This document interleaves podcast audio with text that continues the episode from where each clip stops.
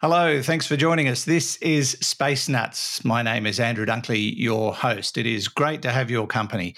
We've got a lot to talk about today, as always. A bit of sad news to start with the passing of Dr. Frank Drake. We'll also be focused on the DART mission. This is a really exciting mission and it's not far away, only a few weeks. And the first image of a, an exoplanet taken by the James Webb Space Telescope. We'll be talking about that and answering audience questions about the observable cosmic microwave background radiation and planets orbiting stars orbiting black holes. Can it happen and what would it be like? Stretchy, I imagine. That's all coming up on this edition of Space Nuts. 15 seconds. Guidance is internal. 10, 9, ignition sequence start. Space Nuts. 5, 4, 3, 2, 1, 2, 3, 4, 5, 5, 4, 3, 2, 1. Space Nuts. Astronauts report it feels good. And joining us as he does week in, week out, month in, month out, year in, year out, not quite a decade yet, is Professor Fred Watson, astronomer at large. Hello, Fred. Hello, Andrew. Yes, it'll be decades soon, won't it? It will. if we um, if we last that long, yeah. Oh, that's- gosh, I hope so. Yeah, so do I. yeah. Yeah. this is it's going to be seven years by the time we get to the end of this year. It's phenomenal. I, I, I've said it before, but I didn't think it would last. No. We've, you know, we, we've lasted longer than the average marriage. yes, uh, that's a very good point. We have. See, that's my wedding ring, yes. and that's my space nuts ring. Uh, there you go. So you're tied to space nuts. They're, they're not. Oh, have, have we got a prenuptial agreement? I- I don't know. You know, this is probably one of the only business arrangements that's still done on a handshake. Uh, yeah, not even that. Not even that. no. Not even that. No. How have you been, no, no. Fred? Yes, I've been well, thank you. All That's good. Good It's happening here, so but it's all exciting. I've had a fun week. yeah, that's uh, what I hear. It I spent some time in hospital, ru- routine stuff. My son's in hospital, my dad's going to hospital, and my computer died, and my email inbox wiped itself, and I lost everything in separate incidents. So can't retrieve anything, and that's where a lot of the Space Nuts questions were. So early appeal for questions because I've lost the lot. Shouldn't keep them in my inbox. But that said, my inbox shouldn't wipe itself. You know, No, it shouldn't. You No. probably need um, you probably need uh, grievance counselling for that loss because I feel like I do. I'd feel like that too if I Yeah. lost mine. The- you know what's stupid? I can't remember what was in it. ah, well, there you go. I shouldn't have to. Because it should be there. Indeed, Dear, oh should. Anyway, it's been a harrowing week, but I've got a, a new computer down by my ankle, which is doing a sterling job and will probably last me a couple of months. So that'd be good. uh, now, Fred, let's talk about uh, these stories, incidents, and accidents. And very sad story to start off with the passing of astrophysicist Dr. Frank Drake at the age of 92. Yeah, it's a good innings, but we've sort of got used to Frank just being there. Yeah. Um, he, um, he, as you said, 90, 92 years old. He, he was born 28th of May 1930 and um, sadly died on the 2nd of September this year, uh, peacefully and from natural causes. he, of course, is famous for his work with SETI, the Search for Extraterrestrial Intelligence. And we have talked many times about the Drake equation itself, Yeah. the equation he postulated in 1961. If I remember rightly, it was a small conference or workshop of people who were interested in the possibility of, of some sort of communication with extraterrestrial civilizations, perhaps even detecting radio signals or something like that.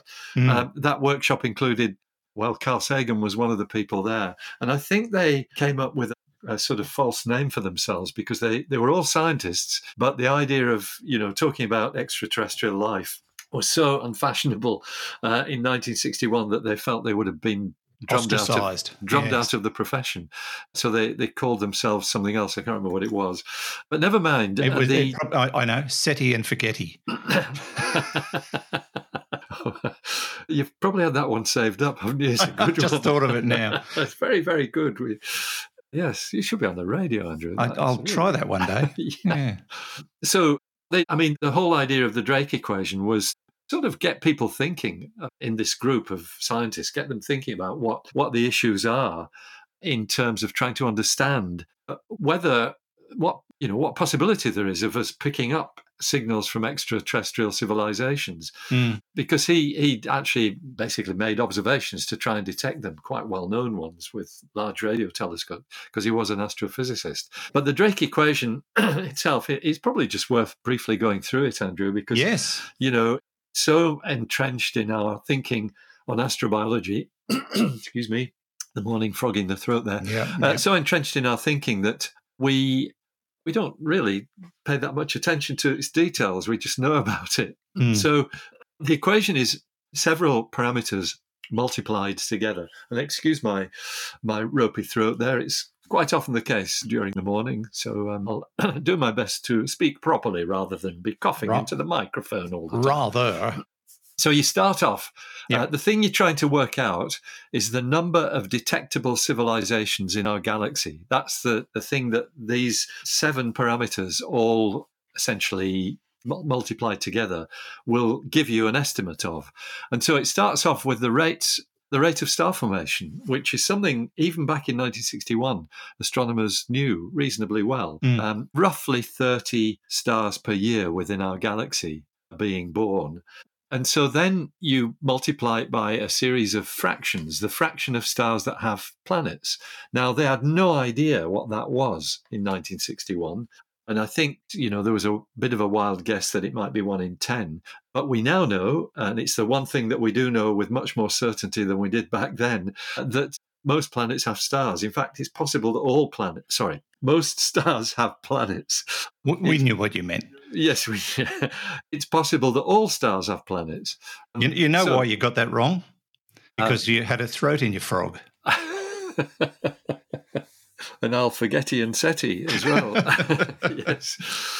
So you multiply the rate of star formation by the fraction of stars that have planets, which we now know is probably one, effectively, then the number of habi- habitable planets in each planetary system. So Hmm. you might think about star planets in the Goldilocks zone. We know that it's, there's a good chance that there might be living organisms outside the Goldilocks zone. You've only to think of the possibility of the oceans of Europa, the oceans of Enceladus, which are way, way outside the sun's Goldilocks zone. Yeah. So you might think that that number could be quite high because if you've got a solar system with several planets in it, and we've got 18 hours, so we think ours might be fairly typical, then you're going to find at least one probably that's that's in uh, within the habitable zone. So the number of habitable planets per planetary system you can probably put at something near one. But then you've got the big unknowns, the fraction of planets on which life occurs. And that's a total, you know, we can only guess at that. Yeah. Uh, my guess is that microbial life will kick off wherever the conditions are right for it to do so. Yeah. Uh, temperature, pressures, um, uh, the, the right kind of molecular background, lots of organic chemicals, enough lipids that you can form cell membranes, all of those things that feed into that. Hmm. And so it may well be that that fraction is reasonably high. If you've got a habitable planet, that you might, you know, that it, that it might actually host life. But then the next one is the really tricky one the fraction of those life, or the fraction of life planets that, that kick off intelligence. Yeah. And you know the the jury is out on that. There are really two schools of thought. One says that evolution to intelligent life is inevitable if you've got the right conditions. Another says that it is likely to be so rare that we might be the only species in the galaxy. Hmm. So take your choice with those. And then finally, the fraction of those intelligent civilizations that develops communication technologies, because you can imagine, you know, if there's intelligent life in the oceans of Europa or Enceladus, we're not going to know about it No. uh, because they, don't see the stars. And so that then gets multiplied by the average length of time that a civilization lasts effectively. And that's another unknown. You know, Yeah. people guess a thousand years or something like that. And so you, what you've got is is you're looking for the number and you're multiplying essentially you're multiplying a rate of which stars at which stars are born by a time and that, hmm. that gives you a number marvelous equation very Oh, very yeah. well thought out and it stood the test of time It has. The answer is still one. it might well be yes that's right us yes indeed That's it. Yeah. I choose to believe that, I mean, we're probably the example of it that if the conditions are right and the circumstances are right, the planet's in the right place, everything comes together right, life will exist. So, when you think of the size of the universe and the number of planets that we're now starting to understand that are out there, there's got to be another one somewhere with some kind of life beyond microbial. I'm thinking maybe vegetation. Yeah. well, even that's a big step. That's it is, right. but it's not yeah. as big a step as intelligent no, beings. Indeed. But yeah, I, yeah, but uh, marine life, perhaps. Who knows? Krill. I keep going with krill. you like your krill, don't you? I do. I reckon yes. that's what we'll find. But yeah, uh, yeah I mean, a great you know, equation, great, great concept to come up with all those years ago. Yes, and ahead of its time, if I can put it mm. that way. But, it, but uh, no, it's it's made him very famous, of course, um, and and, and rightly so. Yeah, yeah. Uh, but yeah, very sad to hear of his passing. But ninety two is a damn fine knock in cricket circles. Indeed, uh, it so, is. Yeah, yes, uh, and uh, his daughter said some beautiful things about him uh, when she announced his passing as well. Yep, yep. Now let's yeah. uh, continue on, and we're headed for Dimorphos. This is the DART mission. Now, the DART mission is a very exciting proposal because they're going to smash something into a uh, moonlet, as far as I understand.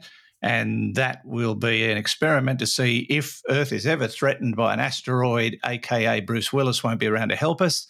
We can help ourselves by diverting it through a major impact like this. And it's set to happen, what, the 26th? Of 26th September? of September, yeah, yeah, that's right. And so we, we, you and I have talked about this before, and it is very exciting. I think mm. uh, it's going to, you know, it will be really good to demonstrate that we can actually just shift an asteroid around a little bit yep. if we need to. So uh, the the asteroid itself, the target, is called Dimorphos or Dimorphos, which is a rock only about 170 meters across. Yeah. Uh, and that's what the DART spacecraft will hit. And that short for Double Asteroid Redirection Test. It's an acronym uh, on the 26th. But Dimorphos or Dimorphos is is in orbit around it's a parent asteroid. So this is the moon of an asteroid. Mm. Um, and that asteroid is called Didymos, which is a great name, which is much bigger. It's getting on for a kilometer. It's about 780, 800 kilometers. Sorry, 780 or 800 meters wide. Yeah. So there it is, Didymos with Dimorphos in orbit around it.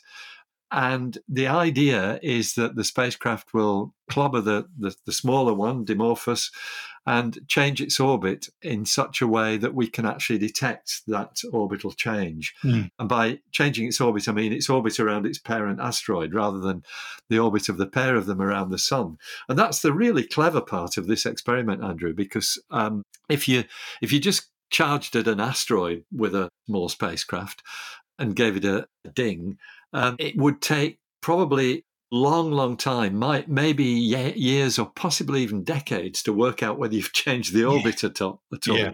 Whereas if you've got something that's going around smaller objects in a matter of hours, then the change, the orbital change is easy, easier to detect. Mm. And so the the reason why the story's sort of in the news already even though we're still a couple of weeks away from the impact, is that the latest news is that new observations have been made with ground based telescopes, actually, one in Arizona, one in, in Chile. the Magellan telescopes, I visited them uh, on, excuse me, the mountain called Las Campanas in northern Chile. So those two telescopes have been used to observe the orbit of Dimorphos and actually calculate what it is now, because it's important to know that yeah. to understand exactly how it's behaving. Since there are, you know, there are other factors that could come into this, like the possibility of solar radiation playing a role. You don't want, you know, the, the radiation pressure that the asteroid feels from the sun. You don't want that to be screwing up your observations. Mm. So we, we now have a really good estimate of what the orbit's like before the impact. And of course, over time, it might not be too long, it might only be a few days. Or a few weeks, uh, we will know what the change has been to the orbit of uh, Dimorphos. So, Yes. really exciting stuff, and we will talk about this again soon, no doubt. In fact, we may well have a reporter on the scene. One of our Space Nuts uh, listeners, a very keen follower of Space Nuts, Marie Claire Mercier, has actually got herself a ticket to the big day NASA is having having uh, at Cape Canaveral for the, the impact. So she'll be there, guns blazing, and we're hoping to get her on the program after that date to have a chat about what she witnessed and how it all went down. So uh, really looking forward to that. Hope we can make that happen. And you lucky, lucky duck, Marie Claire. Yeah, that's but great to have. Mm. Um, yeah, we get our own team of reporters out there. This is Yeah, brilliant yeah. stuff. So we're hurriedly sending her some space nuts uh, stuff so she can wa- so she can wear it on the day. Very good. Delighted to So hear that. Hopefully, we'll be represented. But uh, yeah, she's really keen to get on with us. So we'll we'll um, we'll try and make that happen. Yeah. But uh, yeah, very excited to see how that particular experiment goes. This is Space Nuts with Andrew Dunkley and Professor Fred Watson. Roger, you're loud and here also. Space Nuts. All right, Fred, let's talk about the next story. And this is exciting too, and sort of to a, a, a small degree dovetails in with the Frank Drake equation. And that It is does. that the James Webb Space Telescope has just sent back a picture of an exoplanet orbiting a distant star, which is something we talked about it doing. It was one of the main things that it was designed to do, and it has brought back the picture. Up until now, we've only seen artists' impressions of these worlds that have been discovered since the 90s, and now there are thousands of them and many, many more to be catalogued. This is the first time we've got a picky of one, isn't it? Or this first one for the James Webb Space Telescope, anyway. It is. It's the first with the James Webb Space Telescope because there there are just a handful of uh, of exo, exoplanets which have been imaged, and um, what you might call the you know the flagship of those, perhaps the poster child or something like that, is a system which has um, seven planets called HR.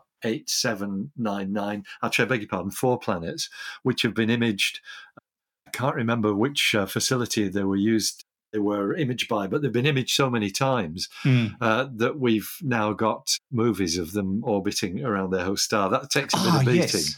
I remember Um, that now. Yeah. that's right. So this isn't the first time it's been done, but it's the first time the Webb telescope has done it, Yeah. and that's great because it demonstrates that the equipment that it carries on board in order to allow this process to take place is working Mm. uh, and um, and is doing you know exactly what was expected. So the device that you have to use to block out the light of a parent star instrument actually is called a coronagraph, and it dates from the idea of trying to block out the sun so you can see the sun's corona, Yeah. uh, which is what you see during an eclipse, the outer atmosphere of the sun. So you block out the light of the star because the planet itself is shining by reflected light from the star and could be billion, millions or billions of times fainter. Hmm. In the old days, we don't do this now, but we can do it on Space Nuts. It used to be compared with trying to spot the glow of the cigarette of the lighthouse keeper walking around the catwalk of his lighthouse right Yeah. next to the light itself. It's very, you know, a very inappropriate thing to talk about now, but that's what it was compared with, and it, it's a really good impression that uh, that you get something just glowing faintly Yeah. uh, next to something very bright indeed. So the coronagraph blocks out the light of the star. You've got to do it carefully because uh, you can, you know, throw the baby out with the bathwater if you if you don't do it properly. You block out the light of the planet as well. And so what we've got from the Webb telescope is this lovely series of four images taken with both of Webb's major instruments, NIRCam, the near infrared camera, and MIRI, the mid infrared instrument, Hmm. uh, at wavelengths of 3, 4.44, 11.4, and 15.5 microns, which are sort of standard infrared filters that are used for this sort of thing. Um, so the three and four micron wavelengths are within what we'd call the near infrared. The 11 and 15 are what we would call the far, the mid infrared, which is that region where the, wavelengths are getting longer. and we've got images from each of those of the planet. Now, what that means is those wavelengths are chosen so that it, they will show up um, basically the uh, features in the planets that, that sort of the planet itself is emitting light that is is affected by the elements in its atmosphere and the molecules and it's essentially tool that you can use to work out things like the temperature of the planet and the basically the the answer to that is that the, the temperature at the top of the cloud tops because it is a gas giant it's several times the mass of jupiter Yeah. um, this planet which by the way is hip 65426b uh, the cloud very, very hip. Very hip, yeah. Hip, by the way, is Hipparcos. It was a, survey satellite that surveyed um, things in the early 80s, uh, an astrometric satellite measuring the positions of objects. Had a Mm. little bit to do with that back in the day. Uh, so uh, the cloud tops of the planet are hotter than everybody thought, something like 1400 degrees Celsius. Ooh. And it's, um, you know, the curious thing is that its its diameter is similar to Jupiter, Mm. even though its its mass is probably rather higher. So it may be a curious rocky world. Its its distance from from the star itself, HIP six five four two six, its distance is about hundred times the distance that we are from the sun. So it's you know fact 92 times further from from the star itself than we are from the sun Yeah. which is about 14 billion kilometers so that is a long way but that of course feeds into our capability to detect it it's very nice Mm. that we've got something that's far enough away that you you actually do have a chance of seeing it Do, And do we know what kind of star it's orbiting? um, I was trying to find that actually. yes, we do. I, I think it's a giant star. I suspect it is hot star to keep the temperature of this world as high as that at 100, uh, you know, Over that distance, astronomical sure. Mm. units or 92 astronomical units away. Yeah. Now, when you look at these images, uh, sort of like most images you get over a distance, they're, they're just fairly blobby looking things. Are astronomers and scientists able to get much detail out of those images? Are they able to learn more about what the planet's makeup is? I think in the end they will. We will be unlikely to see is continents and things of that sort because Mm. the, the planet itself is below the limit of resolution of the telescope. It, it's you know below the, the the physical possibility of seeing any detail on it. It's just a point source, Yeah. and so the details that you can see, the blobs in particular, there are you know some of them have got little patches of light next to them, side lobes or blobs around them. They are probably artifacts. They're probably fringes, in fact, because the, the you know the, telescope is working close to its physical limit of detectability, what we call the diffraction limit. Yeah. And these are remnants of phenomenon that are, that are associated with that. So I, I think what we're seeing through the certainly, excuse me, through the near infrared camera images, we're definitely seeing fringing from that. And the structure around the images from the from MIRI, the mid infrared instrument, and I suspect that is also fringing that's caused by the interferometric process used to suppress the light of the star. I might be proved wrong on that, and I'm sure that as time goes on, we will start to see much more information from these. This is a first shot at it, and it's Yeah. remarkable that we've got such good images in four wave bands of uh, of this planet. So I think this this speaks of a, a very bright future for the James Webb Telescope. And in fact, the the research group that's published this, and I had a look at the paper, it's got about 100 authors, probably more. The research group thinks that the telescope's performing about 10 times better than they expected in this regard. So I think we'll see some really quite spectacular results coming from the Webb in this. Yeah.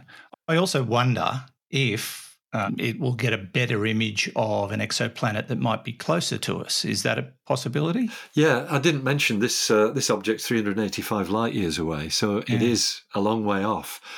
I think it was probably chosen because it's a planet that's known to be a long way from its parent star. So you, Mm. you're giving yourself the best chance detecting it. But yes, you, you're right. When you get nearer, I still don't believe we'll be seeing details, you know, continents and things of that sort. But I think the things that we will learn will be easier when when we look at nearer objects. Definitely. Yeah.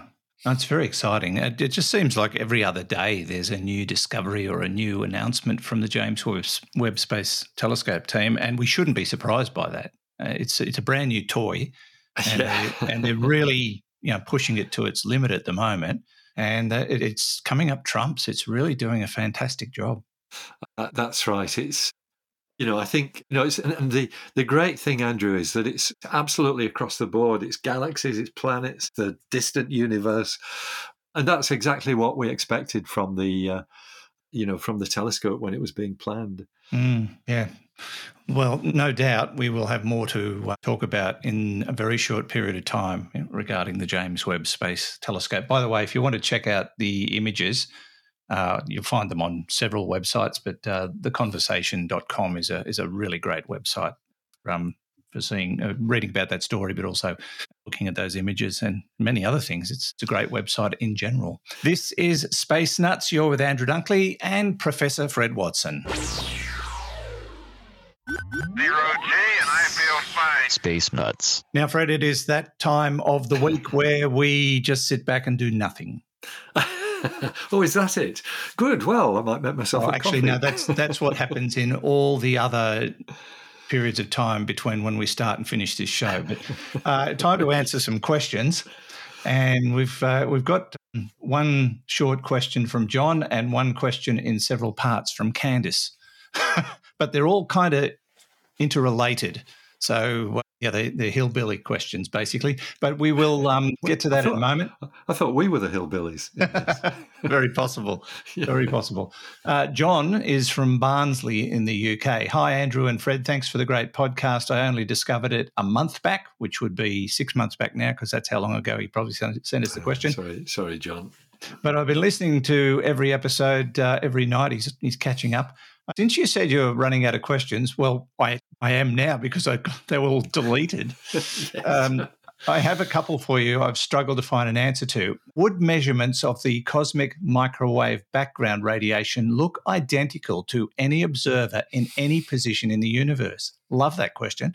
Or would it look different based on the observer's position and their own observable universe? And would the universe have been infinite in size immediately after inflation?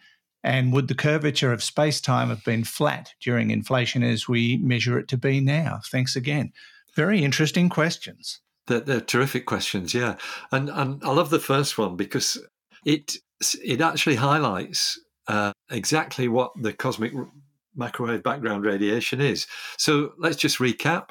We are sitting here on Earth in a universe that's 13.8 billion years old. Hmm. We can look back with our telescopes in time because that's what happens when you look out into space. The further away it is, the further back in time you're looking because of the finite speed of light. And eventually we look back so far that we see back to a time when the universe was not transparent. It was opaque and it was shining brilliantly hmm. with light.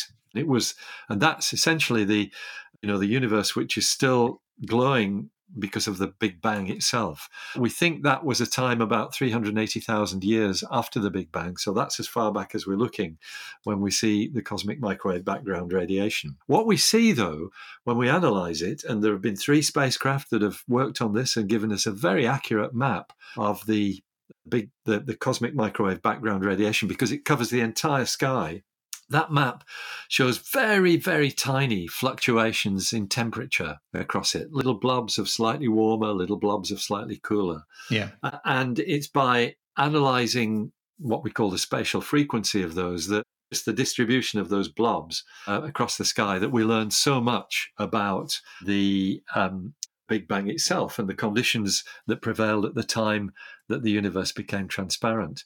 So it's it's like a wall of radiation with these little dips and troughs uh, superimposed on it, a level of about one in 10 to the fifth. They're tiny, Yeah. really tiny. It took a long time before they could be detected, uh, rather than just seeing a, a constant, you know, basically stream of microwave radiation from every direction. And by the way, it's microwaves just because the universe has expanded by about, I think it's about 1300 times since the light was emitted. So what was visible light to start with 13.8 billion years ago is now microwaves, Mhm. which is just as well because if it was visible light, it would be very bright indeed.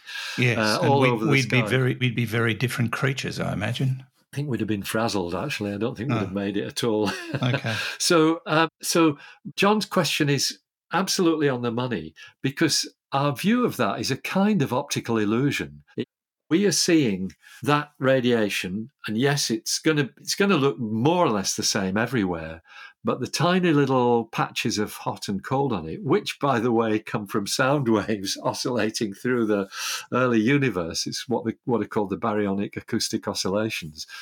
Those little blobs are going to look different if you're in a different place in the universe. Hmm. Uh, even though your view is being, you know, you can still only see the co- fa- as far back as the cosmic microwave background radiation. You might be in a completely different bit of the universe, which is much bigger than that sphere that we can see. Yeah. So you will see different a different pattern of temperatures, but the power spectrum, the you know the characteristic of that of those glows will be the same uh, because it's all to do with the conditions in the Big Bang itself. So it's a really, really perceptive question, John. And by the way, John comes from a place not very far from where I grew up. Probably speak a bit like I do, with a bit of a Yorkshire accent. and then the other questions. Yeah. Um, so inflation increased the universe's diameter hugely, but we don't know whether it was infinite. Mm. All we know is it stretched the universe rapidly. I mean, super rapidly, 10 to the minus 33 of a second or something of that order. And it stretches by 10 to the 50 or something in that order. It's, you know, it just, we just can't get our heads around it. Yeah. Uh, but may well have made it infinite. And in fact, as John suggests, it may have flattened the geometry of the universe. So, by a flat universe, you and I have spoken about this before. We don't mean a universe shaped like a tabletop. We mean a universe in which the laws of geometry that we have around us actually um, uh, work. So, parallel lines never meet and things of that sort. Yeah. Well, yeah. So infinite, not as in never ending, but infinite as in Never ending. never ending. I mean, so so, um, so let's. My, uh, my brain just went, stop, Andrew. You Snap. don't know what you're Yeah, saying. no, no. Well, actually, I get that feeling as well. For me, best way to think of it is just to imagine the universe was like the surface of a sphere, which is, um, you know, it's infinite in the sense that you can keep on going forever. Ah, yeah, But- that's what I was it- trying to say. But that's right. But it's Yeah. bounded. It's bounded. It's not unbounded. That's the Hmm. thing. Well, that's that's that's what a ring represents. Eternity. It's never ending. See, never ends. infinite. I thought it was just represented the fact that you can stick something on your finger where you remember it. Well, that's probably the truth of it. Yes. yes. Mm. But I do like that. I do like that impression. Yeah. Yes. Uh, so, did that also cover the curvature of space time as being flat during inflation? Yes, yes. Pay attention, Andrew. I wasn't That's sure. I think I said that. I think you did. yeah, the, the flat universe. No, it's it's absolutely right. Curvature of space time, and that sort of flies in the face of the model I've just put up with a suggested with a ball. Hmm. But you get the idea. Yes, I do indeed. I hope, right. hope John does too. I'm sure he does. Thank you, John. Let's move on to Alberta, Canada. Hi, Candice. Hello, Dr. Watson and Mr. Dunkley. Love the content of your podcast. Has it got content? Um, yes, something like that. makes the mind wander and wonder. I know you get a lot of black hole questions. My questions are not about black holes directly, rather about what is around them. I understand the only way we are sure there is a black hole at the center of our galaxy is because of the stars we can see that are racing around something that is invisible. Uh, now, about those stars. Now, she's got four questions here. I'll ask question one, but they'll all dovetail into each Hmm. other. Hmm. Uh, could these stars have planets orbiting them, or would the speed that they are moving prevent them from having planets, or would the distortion of space caused by the black hole prevent anything from settling into an orbit, or would the gravity of the black hole have trumped the gravity of the stars and just pulled it, uh, uh, pulled anything relatively small, leaving nothing left but the larger stars? That's question one. okay. No, they're great questions. And it's correct. It's not the only way that we know there's a black hole at the center of our galaxy, because now we've got an image of its event horizon with the Event Horizon Telescope. Uh, this question might have come in before we reported that a few months ago. Uh, the um, but yes, the, there's a whole swarm of stars which are orbiting around the black hole in the center of our galaxy, and it's by observing those over the last 30 years or so that we know that there's something in the middle that has enough gravity to keep them bound in their orbits but it's got to be compact, and the only thing it can be is a black hole. So when you think about those stars, they are they're not being pulled apart; they're not being spaghettified by the black hole. That will spaghettify things that get nearer to it. But these stars are in stable orbits. They are affected by the gravity of the black hole because they are subject to quite strong relativistic effects. That means that they behave rather than under Newtonian dynamics, they behave under the dynamics of general relativity, which mm. is all about space being distorted by by mass. So they will be, but they are still intact, and that means that their gravity, their own self gravity, is enough to hold them together. And it probably suggests that if they had planets, uh, depending on the mass of the planets and where they were in orbit around the star, they would hold on to them as well. Uh, there might well be times, you know, when the when there's a tug of war between the gravitational pull of the black hole and the gravitational pull of the of the star. But I can imagine that the situation will be that the planets could be in stable orbits around the stars. Okay, well, that leads us to the next part. Now that we've yep. established that, uh, if, if there were planets around these stars, would there be anything preventing life from existing on them. Maybe the radiation, maybe something yeah, along those lines. That's that's right. So there certainly is radiation. Uh, you know, you, are near a very strong source of X-rays, uh, which is the black hole itself. Yeah. Uh, so I think there'd be a good chance that those planets would be highly sterilized, mm. and life might not have taken off. It's a very good point. I mean, the gravitational. You know, if you didn't have the rad- radiation, I suspect, and you just had a black hole, say an inactive black hole, a quiescent black hole that's not doing anything, not gobbling up anything around it, uh, then it might allow living organisms to, to form. Of course, I should qualify this, Andrew, by the fact that there are organisms that cheerfully grab radiation. Oh, yeah. Is it Deinococcus, I think its name is, can withstand three times, 3,000 times the lethal dose of gamma rays for humans. And it, it's cheerful. I think it's called Deinococcus. I did a cartoon of it in uh, Space Warp, uh, the book, and um, it's a it's an extremophile. It's um, you know a, basically a microbe that loves extremes. Yeah. So it may well be that there could be radiation tolerant radiation tolerant microbes or living organisms on these planets. So never say never. Never, indeed. Yeah. Uh, which leads to the next part of the question, which I'll, I'll paraphrase. What would the night sky look like uh, on on these kinds of planets? Yeah. Um, well, you're in the middle of a cluster of stars, so it would be much more brilliance in the night sky than we have in ours in the sort of galactic suburbs. I think uh, there'd be lots of stars black hole itself would be something that you'd only see with infrared or radio observations. It would be a lurking monster not very far away. In the nearest stars are within the, the distances from the black hole are measured in trillions of kilometers. That's the same as the planet of HIP, whatever it was that we were talking about a few minutes ago, which is yep. 14 trillion kilometers away, I think, mm. is the, the distance. Uh, actually, probably wasn't that. It's probably something slightly less than that. But anyway, billions of kilometers.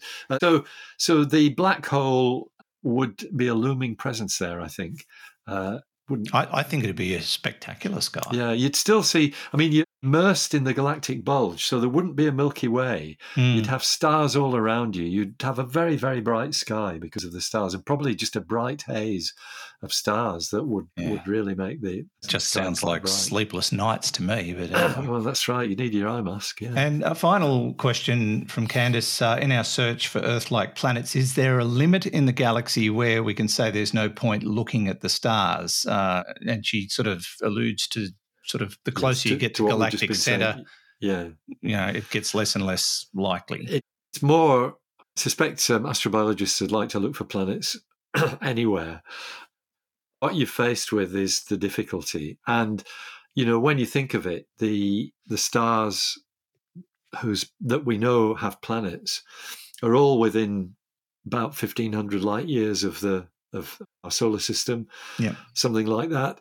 Whereas the the galaxy is 100,000 light years in diameter, maybe more.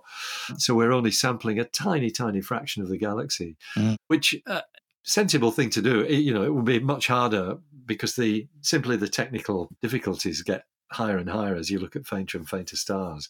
So you- you're limited by our equipment to only see things within that distance. But it's also where you're most likely to find them because galactic suburbs are a relatively quiet and peaceful place in terms of horrible things happening, you know, radiation and stuff like that. So it's uh, yes, it's probably a, and collisions. It's probably a good a good place to be looking anyway. Yeah, fair enough. All right. Candice, thanks for uh, your questions. All very exciting. Uh, Candice goes on to say, thanks for the entertainment. I'm probably too old to be wondering about such fanciful things, but there's nothing worth watching on TV. I love it. Thanks, Candice. And, and let me assure you, from personal experience, you're never too old. Never, never too old. Don't stop. Keeps keeps this thing working. keeps it working. keeps That's it right. going, yes. Absolutely. Uh, that just about wraps it up for another week, Fred. Just a reminder to people if you do have questions for us, and yes, please send some in because I've, I've lost them all. You can do that via our website, spacenutspodcast.com or spacenuts.io. Click on the AMA link to send us your text question or your audio question, or you can click on the button on the right, send us your voice question. If you've got a device with a microphone, you're all set. And it's as easy as just uh, telling us who you are and what your question is. And tell us where you're from as well if we can't pick up the accent. Uh, don't forget, if you want to become a patron, uh, there's information on the website about that. Uh, we do occasionally get people saying, "How do I, um, how do I sort of contribute to the show?" You can do that through Patreon or Supercast, or just through um, buying us a cup of coffee. That's an option. Uh, we're on social media. We're on Twitter. We're on TikTok. We're on Facebook. Uh, we're on Instagram. So look us up there and, and follow us. And don't forget to leave reviews. We love your reviews. We've been getting quite a few really nice ones lately. Um, one and a half stars. I think it was really good, that one.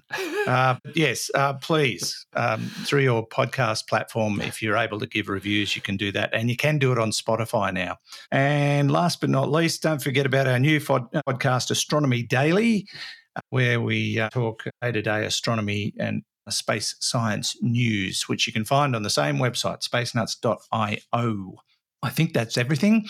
Fred, thank you so much. Always good to chat. Indeed, and uh, some great questions, and uh, lovely to to get your mind around them. Yes, indeed. All right. Thanks, Fred. We'll catch you next week. Sounds great. Thanks, Andrew. Fred Watson, astronomer at large. And thanks to Hugh back in the studio, who's been very quiet today. He must be trying to solve a Rubik's Cube. Uh, and from me, Andrew Dunkley, thanks for your company. Catch you on the very next episode of Space Nuts. Bye bye. Space Nuts. You've been listening to the Space Nuts Podcast. Mission complete, Houston. Available at Apple Podcasts, Google Podcasts, Spotify, iHeartRadio, or your favorite podcast player. You can also stream on demand at bitesz.com. This has been another quality podcast production from bitesz.com.